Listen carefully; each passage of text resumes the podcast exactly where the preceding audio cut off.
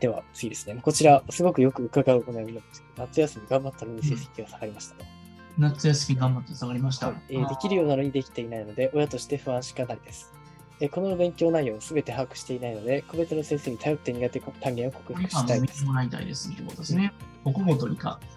まあ、実際のところね、あの苦手なところをね、着手しようと思う。まあでも算数やりとか国語と理科って上がりやすいから全然やってもらったらもいいかなと思いますけど、あとは夏休みで成績すぐに下がったその模試のとこ下がるんですよ。